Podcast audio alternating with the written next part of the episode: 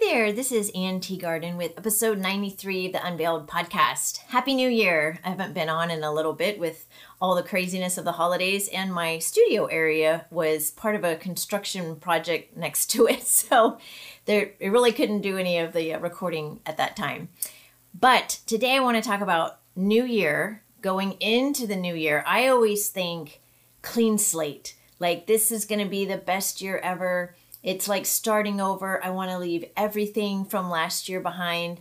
And I look at it as kind of an empty bag, right? It's it's empty, it's ready to fill.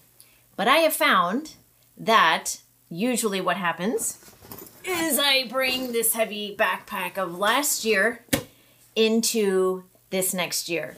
And maybe you do that too it can be things from last year, negative experiences. You know, they might be big, heavy things, or, you know, they might be little things, but they all add up.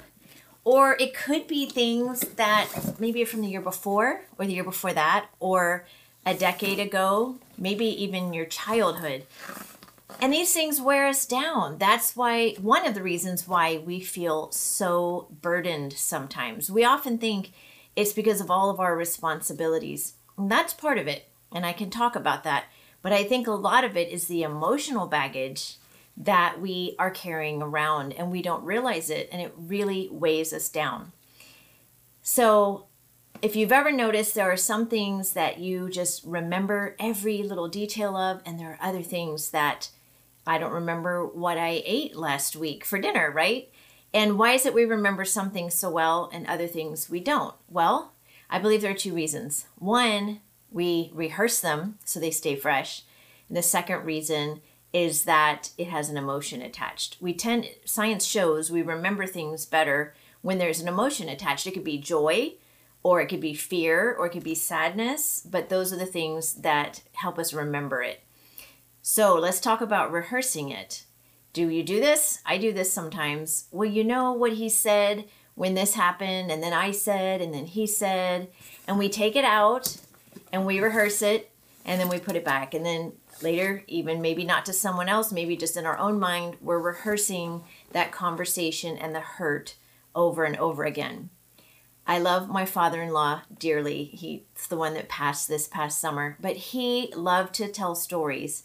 And I used to be amazed that he would tell a story about 1977 we went to this city and we stayed in this hotel and I had room 204 on the end of the hallway and this is what happened on that work trip and he tells us all about it and I used to think how in the world can he remember what hotel he stayed at? I don't remember the name of the last hotel I stayed at or what room number.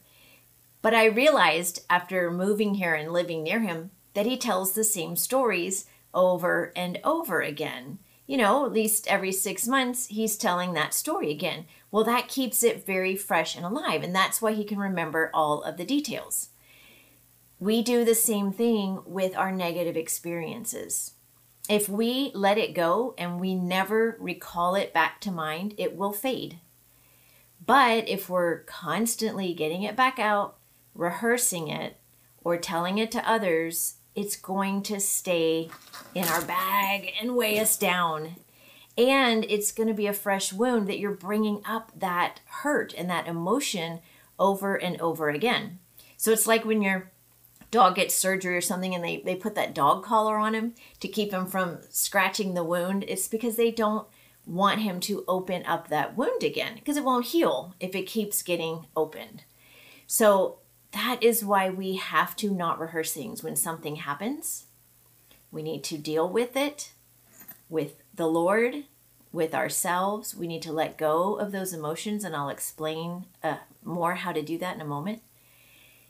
And then we need to let it go and not rehearse it. It could be an awful thing. You might have the right to be upset about it. But holding on to that is never going to be beneficial. It's going to weigh you down but don't bring it out. I mean, I do this. I replay the conversation over and over. Oh, I wish I'd said this or I wish I'd done that. It's not helpful. That's all I'm saying. It's not helpful. So I don't recommend doing it. I try to stop myself when I when I realize that I'm starting to replay the conversation, I say, "Oh, nope. I can't change it, right? It's in the past. So, our goal for 2024, I hope, is to leave the past in the past so that it doesn't weigh us down. Don't bring the past into this new year, including the childhood past. Rehearse it one more time to deal with it and let it go so that it's not going to harm you. So the other thing I said that keeps an emotion, uh, a memory alive is the emotion being attached to it. And there are some things that we probably will always remember because of the emotion that was originally attached to it. But there's a difference between I can remember this event and I know it was bad, but I'm not feeling that same feeling as I tell you about it. And then there's the when I remember it, it brings up I get this awful feeling in my stomach or I start crying. Okay, so those are the different things. The other day, the Lord was showing me where I had some humiliation. And I started, He was showing me it was something from my childhood. And I started remembering it. And I was humiliated. I could feel that humiliation again. And I literally started crying as if I were a little child being humiliated in that situation again. And I found a way to get rid of that. And now I would be able to remember that uh, event without feeling it. I would say, yeah, that was humiliating, but I wouldn't feel the humiliation. And so I didn't realize I was carrying around that humiliation inside of me. And what that humiliation was doing was making pride come up because when we're humiliated, it hurts our pride. And then we do things to try to protect our pride. And that usually isn't very helpful in a relationship. And so, a root of pride for me was this humiliation that I was carrying around. So, by getting free of that, it helps me get free of pride as well. So, these things are complex, and yet it's simple in a way that we've just got to break it off. So, I love um, Dave Hayes He's also known as the Praying Medic. And I was listening to a podcast of his probably about a month ago, maybe less. And he talked about a very simple way of getting emotional healing. Now, only a few episodes ago, I was speaking about emotional healing. And I was saying, take these events to the Lord and ask Jesus, where were you in this event? And look for him and allow him to bring that peace and healing. And I still believe in that, and that's still a great way to do it. But here is a quick and simple way that you can do that, and especially in the moment, if someone is making you very frustrated or very angry, okay, this is a quick way to get rid of it, but it helped with my childhood humiliation as well. So the first step is to identify the emotion feeling. You're feeling it. So maybe it's in the moment you're feeling it, or like me, you're bringing it back up. Let's identify the name of it. Okay, humiliation. So, Lord, I give you these feelings of humiliation. I ask you to please take this feeling of humiliation away from me. Okay, so we're asking Him to remove the emotion. Then, Lord, please come in and heal the wound in my soul from that event that is causing this emotion. And then just sit a moment and allow Him to do that. Then recall the event again if I'm still feeling humiliation, then okay, maybe it wasn't taken care of. But maybe I'm feeling a different emotion. Now I realize there's anger there, or there's um, feeling rejection. Okay, there could be different things. So if another emotion comes up, identify it. Lord, please take this feeling of rejection from me. Please come in and heal the wound in my soul that is causing this rejection. Then go back think about the event again. And when you can think about it without feeling those emotions coming up, then it's healed. And it sounds too simple to be true, but I have used this multiple times over the last three weeks since I heard this podcast. And so, again, I want to give credit to Dave Hayes for this process. And I will put a link to that podcast in the notes of this so that you can understand it but we do not want to hold on to things. Now, I want to speak to why some people carry around this really heavy emotional bag full of hurt. Well, I don't know. I can't speak for everyone, but I do believe that some people do it because they're used to it. They would wouldn't feel right if they weren't carrying that all around. I think for some people it's kind of a martyr syndrome without realizing it. Okay, we can get into self-pity so easily. I was queen of self-pity for many years. It's I'm poor me, right? I've had all this stuff that's happened to me. I have had all this hurt. Okay, I haven't had a perfect life in case anyone doesn't know my story. It hasn't been terrible, but I've had my share of hurts and trauma and things that didn't go the way my heart desired. And I've had to work through those, and we all do. But if someone hurts us, sometimes we want to hold on to it to punish them or because we feel sorry for ourselves. And neither one of those are very helpful. So if we're trying to do it to punish them, it's because, well, they don't deserve to be forgiven or they haven't apologized to me. Yeah, some people are never going to apologize to us, but that doesn't mean they don't deserve forgiveness because Christ forgave us, but it's really setting us free. So it's not about what they are going to get. They may not even know we forgave them or didn't forgive them, but it frees something in us. And God's word says, if you do not forgive others their sins, your Father will not forgive your sins. That's Matthew 6 15.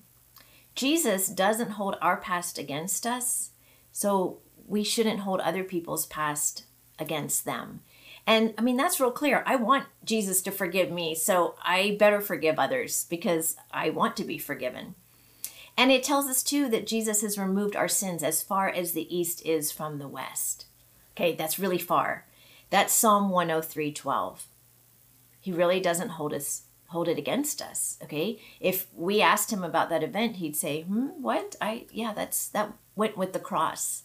I no longer see that anymore. And we need to not be hanging on to that. So as we're getting hurt, because hurt happens, and sometimes it happens every day, sometimes it happens multiple times a day, we've got to take those feelings to the Lord. And the sooner we do it, and the sooner we ask for Him to take those emotions and heal the hurt, because that healing really feels good then we're, it's not going to fester and become resentment. So when we're carrying those hurts around, they become resentment. And resentment builds a wall between us and the other person. It just does. You cannot have an intimate relationship with your spouse or your parent or your child or anyone else if there's resentment between you. Anytime I feel a wall between my husband and I, I know that's a sign that there is resentment. If I'm feeling very uh, easily triggered by him, it's probably a sign of resentment. If I am easily offended, if I have an outsized response, like he says something, instead of me getting a little irritated, I'm like, Bleh! then that is probably resentment.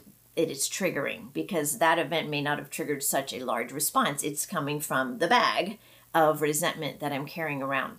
So, those are some red flags that you are carrying around some resentment and you can ask the lord what where did that come from? Why did i respond so big to that? Can you please show me where there's resentment in my heart? And when things happen i talked about taking care of it right away keeping short accounts. It's like if somebody throws you a hot potato. You catch it instinctively. And then if it's hot hopefully your brain says, let go, right? Because you don't want to get burned. It wouldn't make much sense to hold on to a potato that's too hot and, and sit there holding it while your hands are getting burned. That would be foolish. But that's what we do sometimes. People throw an offense at us, we automatically, it, it hits us, right? Without us thinking about it.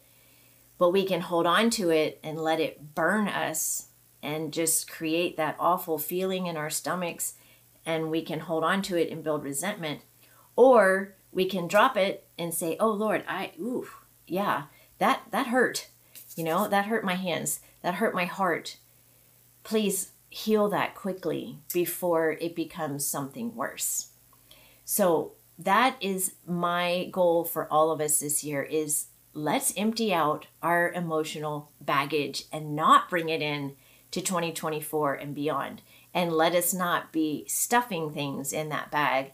Let us be clearing them out as they come in. Isaiah 43 18 through 19 says, Forget the former things, do not dwell on the past. See, I am doing a new thing. Now it springs up. Do you not perceive it? I am making a way in the wilderness and streams in the wasteland. Doesn't that sound wonderful? God is doing a new thing this year in all of our lives, and He needs us freed up from the past and not stuck looking backwards in order to take us forward into His purposes for us for this new year. So I hope that that blessed you. Again, try the emotional healing. Please take this emotion from me, Lord. Come in and heal the hurt in my soul. And then I didn't add, sometimes there's a third step, and that is forgiving the other person if you haven't done that yet. And it's a lot easier to forgive them once you have healed that hurt and you're not feeling all that emotion anymore. It really is a whole lot easier at that point. So may you be blessed. May you try this. And I would love to hear some comments about what you found out. Did it work? Did it work for you? Did you find some freedom? May the Lord bless your 2024. Go enjoy in peace. Bye bye.